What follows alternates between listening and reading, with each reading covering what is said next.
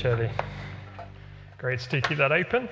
And uh, there are handouts there um, if that would be helpful for you uh, to see where we're going or to take some notes. Well, uh, as, as Ken has said, and as you see, we're returning to Luke. I think we left off about 18 months ago. Um, so, but we're coming back, and we're going to be in Luke until Christmas, um, covering, roughly speaking, end of chapter 5 to uh, chapter 9 thinking about the upside down kingdom that Jesus uh, brings established uh, and brings his people into. Let's pray as we uh, come to this passage. Father God, we thank you so much for your, uh, your good word to us. Thank you for this book of Luke that gives certainty into who Jesus is and what he came to do. And as we look at it today, as we look at him, please, Father, would you give us that certainty? Please, would you help us to respond to Jesus rightly from what we see too? In Jesus' name, Amen. So we're coming here back to Luke, to Luke's account of Jesus, of his life, and ultimately at the end, his death and his resurrection.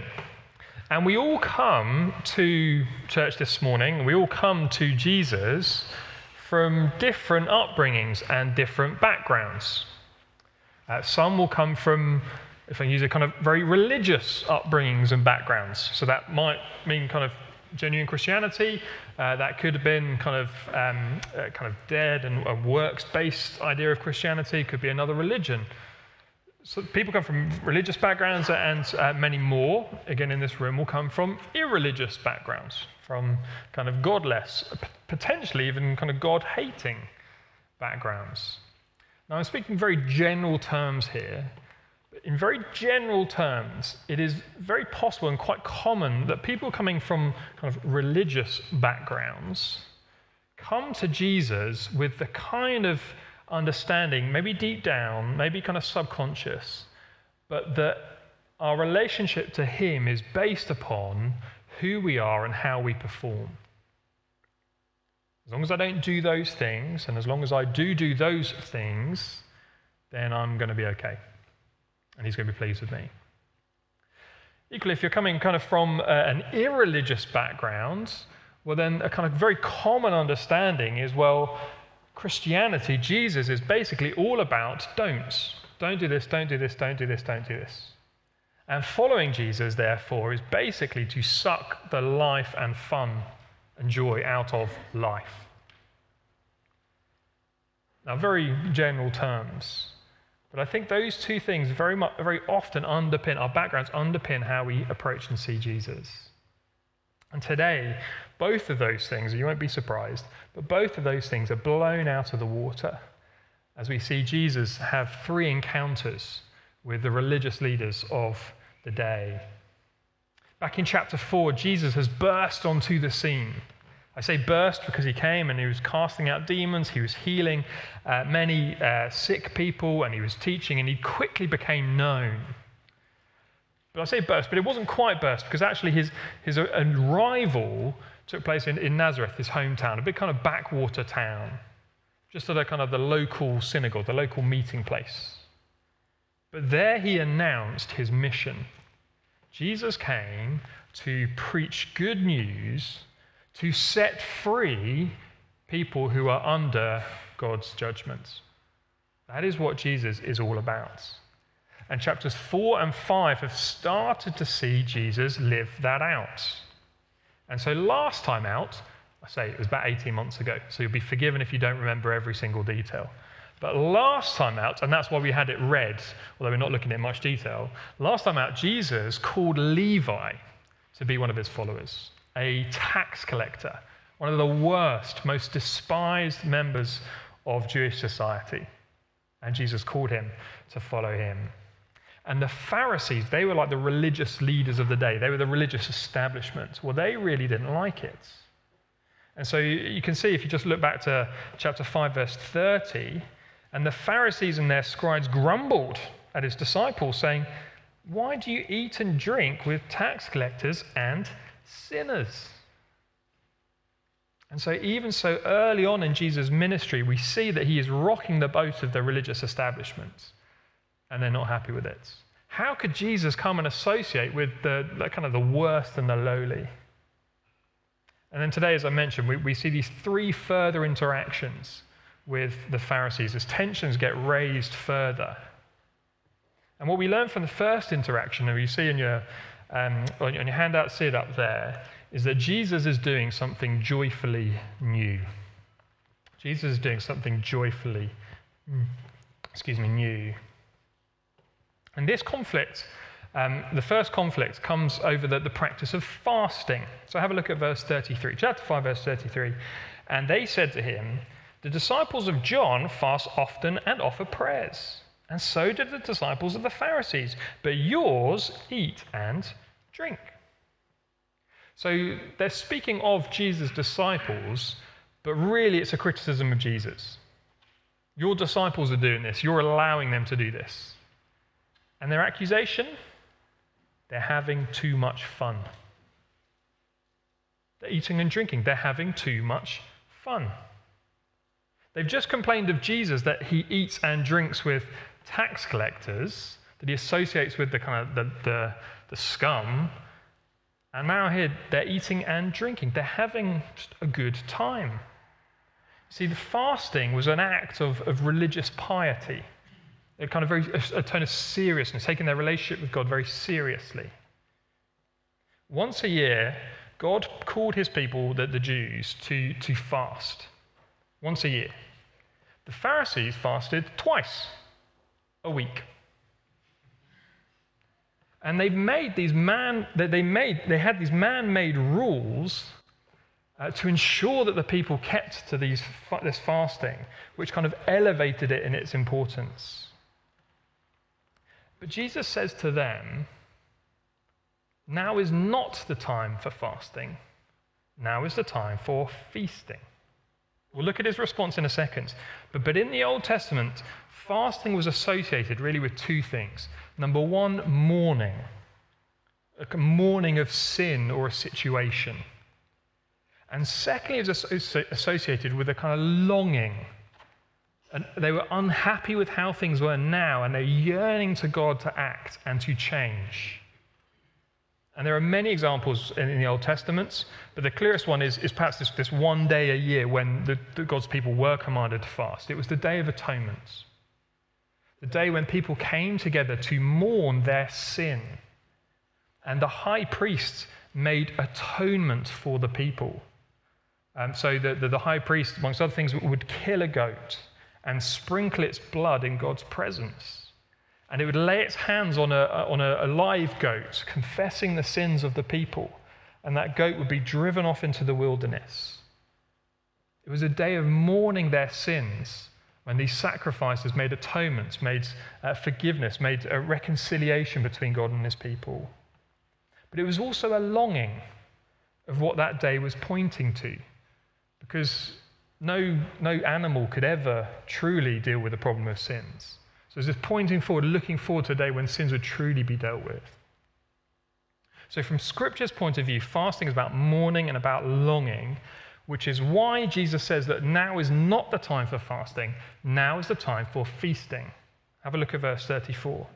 And Jesus said to them, Can you make wedding guests fast while the bridegroom is with them? So, throughout the Bible, again, God describes himself as uh, the bridegroom of his people. We saw it two weeks ago in Isaiah 54, if you were here then. And Jesus describes himself to be the bridegroom of God's people.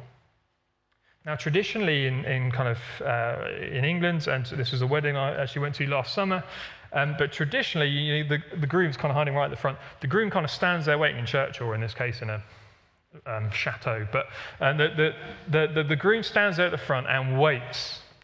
And then the bride kind of travels along later and then arrives, and then things kick off. But in Jewish culture back then, it was the other way around. Generally speaking, the, the wedding would take place at the bride's family. And so the bride would be there. And when the groom arrived, well, the party started. And Jesus says to the religious leaders, I'm here. I have arrived. It's now time for the party to start. It's, it's celebration time. Because Those sins that you should mourn, I've come to deal with. You're longing for real change for you and for God's people. I've come to do it. I've come to do what uh, those goats could never do. But what they pictured, that, that dealing with sin, I've come to, to do, deal with that once and for all. At the end of my life, they don't know this yet, but at the end of my life, as I, as I lay down my life, as I am sacrificed, so that atonement could be made. Here, that day then, or that time then, it's a new day in God's salvation plan. The bridegroom has arrived. It's celebration time. But equally, as I've just referred to, the, the, the next breath, Jesus does acknowledge his death will come. So, verse 35 the days will come when the bridegroom is taken away. And that, that word taken away is kind of taken away by force, ripped away. The time will come, um, verse 35, when the bridegroom is taken away from them, and then they will fast in those days. So, kind of today, us now where we, we are here, is it a time for fasting or for feasting? Which is it? It's kind of both. Okay, it's time for, for feasting, for celebration, because Jesus has come and he has done that work of making atonements, and yet he has gone away. We are not physically with him, and we are looking forward to that eternal wedding banquet. So, kind of today, it's kind of both. It's a time of celebration of what Jesus has done, but it is a time of longing. But Jesus then tells the, the, the Pharisees um, a parable a story with a meaning. Uh, he does a couple of facts to, to kind of uh, reinforce this point. So, verse 36 he told them a parable. No one tears a piece from a new garment and puts it on an old garment. If he does, he will tear the new, and the piece from the new will not match the old. Now, I was actually going to kind of act this out and then um, I thought actually it's going to take too long and I won't be able to kind of rip and sew and all those things. But it's a kind of everyday story, okay? You've got an old garment that is worn out and there is a hole in it. What do you do? Well, what you don't do, no one, he starts, no one ever, what you don't do is go, hey, here, I've got this brand new shirt. Let me rip a piece out of this one and patch it onto that one. No one does that because then you have utterly ruined this new shirt and the new bit doesn't match the old anyway and you have two ruined garments. No one does that. And then the second one, I decided I couldn't act out because it would involve killing a sheep, pulling out its stomach, cleaning out the stomach, uh, cleaning all the, the, the stomach's, um, the sheep's stomach's skin, uh, and then pouring wine into it because that's, that's, that was their equivalent of the wine bottle. Okay, the, the way they stored their wine, they would take the wine, they would pour it into a cleaned out sheep's stomach, and, and as the, the new wine was left, it would kind of ferment and it would expand. But because the sheep's stomach was kind of new, uh, it would expand with it and it would be fine. Um, and, but kind of Jesus kind of explains the, the second one, verse 37. Uh, no one, same thing again, no one does this. No one puts wine, new wine into old wine skins. If he does, the new wine will burst the skins and it will be spilled and the skins will be destroyed. But new wine must be put into fresh wineskins. Because after a while, those wineskins, they would kind of toughen up. And so if you put the new wine in it that fermented and expanded, well, then it would burst. It wouldn't stretch with it. And so you've broken um, the, the wineskin and you've lost all the new wine. No one's going to do that. The point Jesus is making is look, what I am here to do won't fit with your old ways. You, you Pharisees, you religious leaders, what I'm here to do won't fit with your old religious ways. Your man made, legalistic, falsely pietistic attitudes and actions have no place in what I'm doing. And there can be no kind of amalgamation or no, um, yeah, no amalgamation, no bringing together of Jesus and that, that Jewish tradition. So, so what? Jesus also, though, he does speak to us here today. Though we might not be tempted to, to mix in with it fasting twice a week. What he says to us today is that you can't view me and my work as an add on to what you can do. It's not something to patch up your attempts to make yourself respectable to God. It's not something to cover up those few small holes of your failures before Him. You see, that attitude of the Pharisees is very much alive and well today, too. The old way is very much alive. That thinking that look, by being the right kind of people, by doing the right kind of things, by taking my religious life really seriously, well, then I can be good enough for God. that attitude of the Pharisees is such a danger.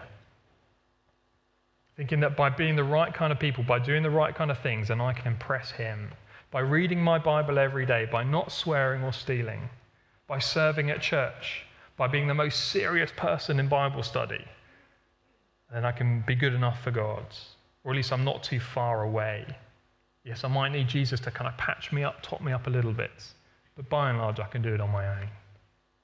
Jesus says, No, I am the bridegroom who has come to lay down my life for his people. I am the one who will bring atonement. I am the one who will bring you into relationship with God. You don't need to try and do it. In fact, you can't do it by yourself. I am bringing something joyfully new freedom from that, those old ways of uh, religion and earning your way. And Jesus is saying to us again, you, look, you can't fill yourself with me and my teaching, but kind of keep it within the confines of your old way of life. You can't listen to all these sermons. You can't answer all those questions at vineyards. You can't be interested and, and kind of feel better because of them and agree in your head, but not have it change your life. The new wine must go into new wineskins. Jesus finishes really with a stark warning in verse 39. He says, Look, and no one after drinking the old wine desires the new, for he says the old is good. He's speaking to the Pharisees and saying, Look, you don't want this new way. You're happy with your old way of life. You're not going to embrace the new. Not, in fact, I'm not even going to try it. And people will be put off Jesus by the challenge to their pride. Some people want to patch Jesus on, some people want to try and bottle him up, some refuse to try him at all. But Jesus has come to do something joyfully new. Secondly, we're going to see Jesus is restoring things to how they should be.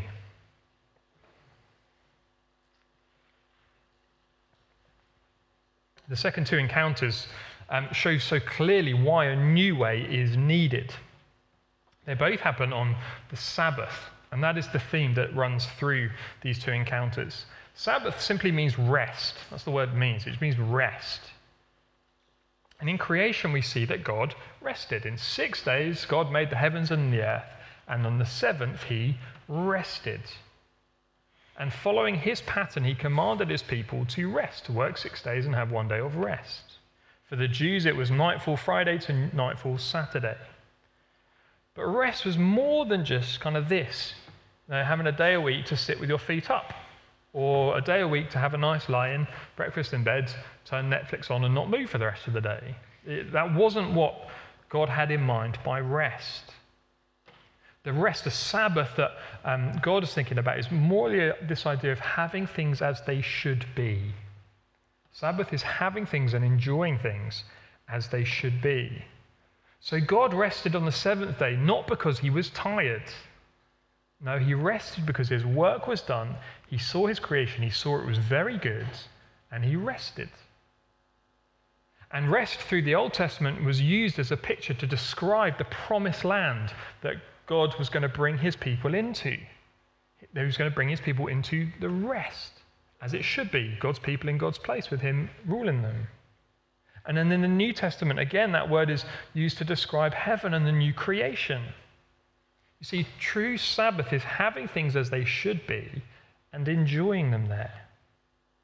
And so, Sabbaths here on earth are, here, are a pale reflection of that. They are a time to enjoy God, to enjoy the things of His creation, and to look forward to that proper final rest.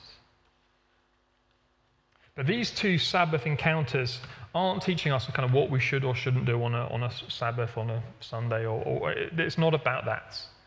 It's much more speaking of the, the Sabbath rest that Jesus brings. Back then, the, the, Sabbath was really important to the Jews and the religious leaders. They, again, they really wanted to make sure all the people were observing it. And so they came up with these 39 uh, things that constituted work 39 things that you were not allowed to do. So, for example, no writing, no building, no kindling a fire, no cleaning. I could get behind that one. But um, no baking, no carrying, and many more. And the Pharisees were like the self appointed Sabbath police. And they, they couldn't tell the difference between God's law and their own rules. They'd kind of come blurred together. Uh, and so uh, one day, um, when they saw him, have a look at chapter 6, verse 1, on a Sabbath, while he, Jesus, was going through the grain fields, his disciples plucked and ate some ears of corn, rubbing them in their hands. And when they saw that, they're kind of getting the, the, the handcuffs out. Okay, because by plucking corn and rubbing it in their hands, they're guilty of not one, but not two, but three, not three, but four. Four um, broken rules reaping, threshing, winnowing, preparing. And so, verse 2 some of the Pharisees said, Why are you doing what is not lawful to do on the Sabbath? Well, how uh, how Jesus answers this question is really important. So he could have said, No, they're fine. You don't understand the real purpose of the Old Testament law. Could have said that. He could have said, No, they're fine. My death and resurrection will dramatically alter what the Sabbath is. He could have said, No, they're fine. They're just breaking your man made rules. All of those things would have been true. But he doesn't do that. What Jesus does is to remind them of an Old Testament story. Back in 1 Samuel chapter 21, uh, David, King David, is, well, he's not King David yet. He'd been anointed by God as the king. But the king on the throne, Saul, in his jealousy, is trying to, to kill David before he can truly become king. And David and his, his men are fleeing. And so in verse 3, uh, Jesus answered them, Have you not read what David did when he was hungry, he and those who were with him? How he entered the house of God and took and ate the bread of the presence, which is not lawful for any but the priests to eat, and also gave it to those who were with him. So, so there's this special bread that's in the temple that only priests can eat. But Daniel and his men fleeing are starving. And so he asks for and then receives that bread for him and his friends. He, he, he broke the law in the strictest sense. But nowhere in 1 Samuel 21 or anywhere else is David criticized. Why? Well, because he is the Lord's anointed. And he had the authority to interpret the law. And the issue here in, in Luke chapter 6 is the same one it's an issue of authority. And so he says to them in verse 5 Look, the Son of Man is Lord of the Sabbath. Me, I am this anointed one. I am the king. I am Lord of the Sabbath. And therefore, he is the one with authority to determine what Scripture really means, to determine what the Sabbath really is. And then in the final um, uh, encounter with the, the religious leaders, we get we kind of unpacked. What does it mean that he is Lord of the Sabbath? Well, the, in verse 6, it's kind of fairly typical scene. Jesus has gone to the synagogue and he was teaching, and there was a man with a withered hand. Verse 7 And the scribes and the Pharisees, they watched him to see whether he would heal on the Sabbath, so they might find a reason to accuse him. That word watch is the kind of idea of spying looking out the corner of your eye. So you kind of might be having a conversation over here, but you, are kind of really looking over there. They're watching him, they're trying to find fault. Back at our, our previous church, um, uh, we, we got a health and safety inspection from the council. And it kind of produced a bit of kind of nerves in us in the build up, you know, because you kind of think like the health and safety inspectors, their sole purpose in life is to find faults, right? They're, they're here to find problems. And as it turns out, actually, she was very pleasant very helpful. Um, it wasn't quite like that.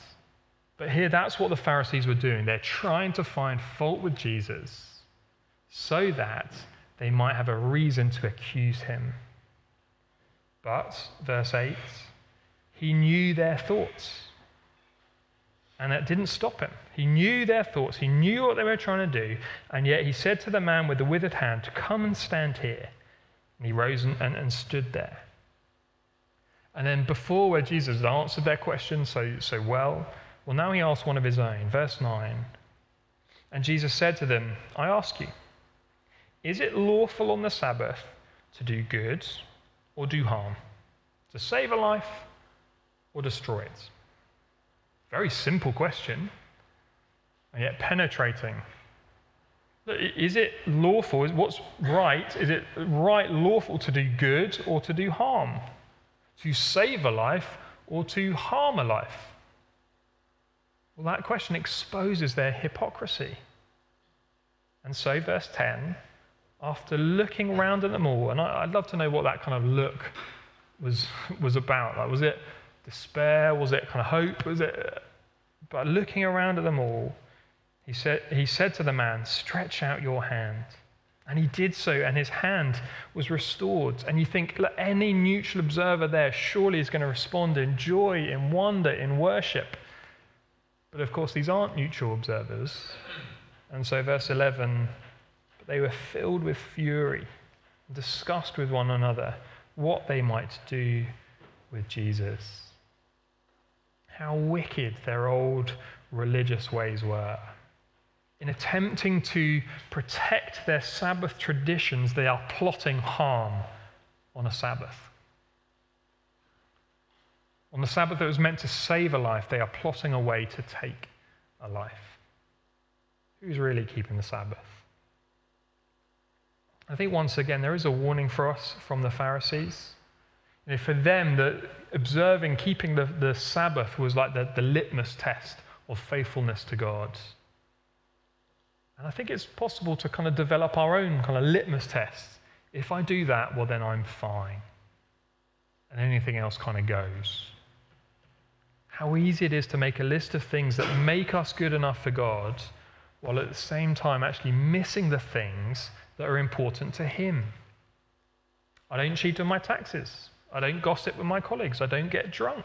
I'm faithful to my spouse. I come to church every week. I join in with the whole service. But with a heart that is completely unengaged to what's going on. Never pray, never enjoy time with the Lord, have no love for the lost. There is more to faithfulness than simply avoiding certain sins. It's a warning from the Pharisees, but it is also a wonderful insight into Jesus. He came to save lives. A picture so beautifully in the life of this man as he has his hand restored, restored as it should be.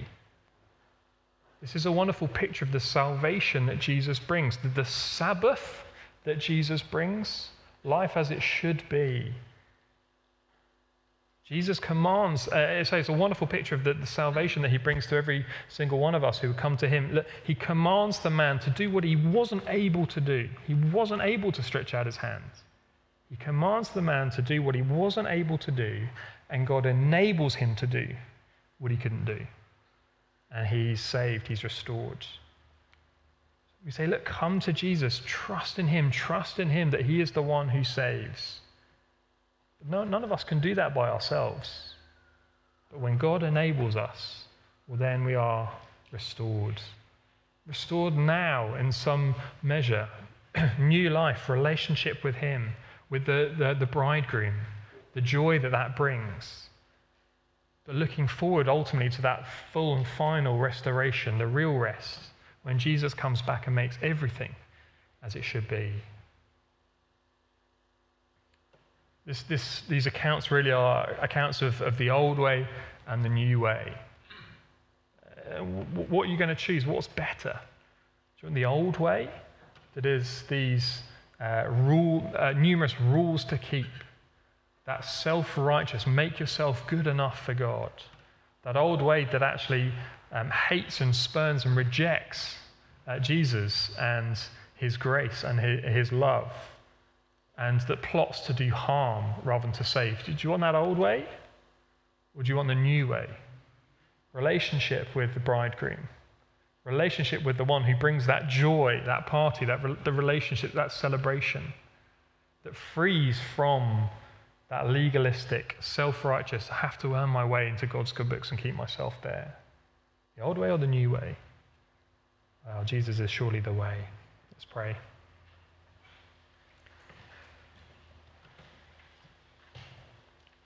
Our Father God, we thank you so much for our Lord Jesus who came to completely revolutionize uh, the, the, the old way, the, the uh, the way that those Pharisees seeked to conduct their relationship with you. We praise you that it, our, our relationship with you, you is not based on who we are and our performance, but on uh, the Lord Jesus and all he has done. Please, Father, would we embrace him fully, embrace his new way, not being self righteous, not seeking to, to, uh, to earn our way in any measure, but simply clinging to him, our, our great bridegroom. In Jesus' name, amen.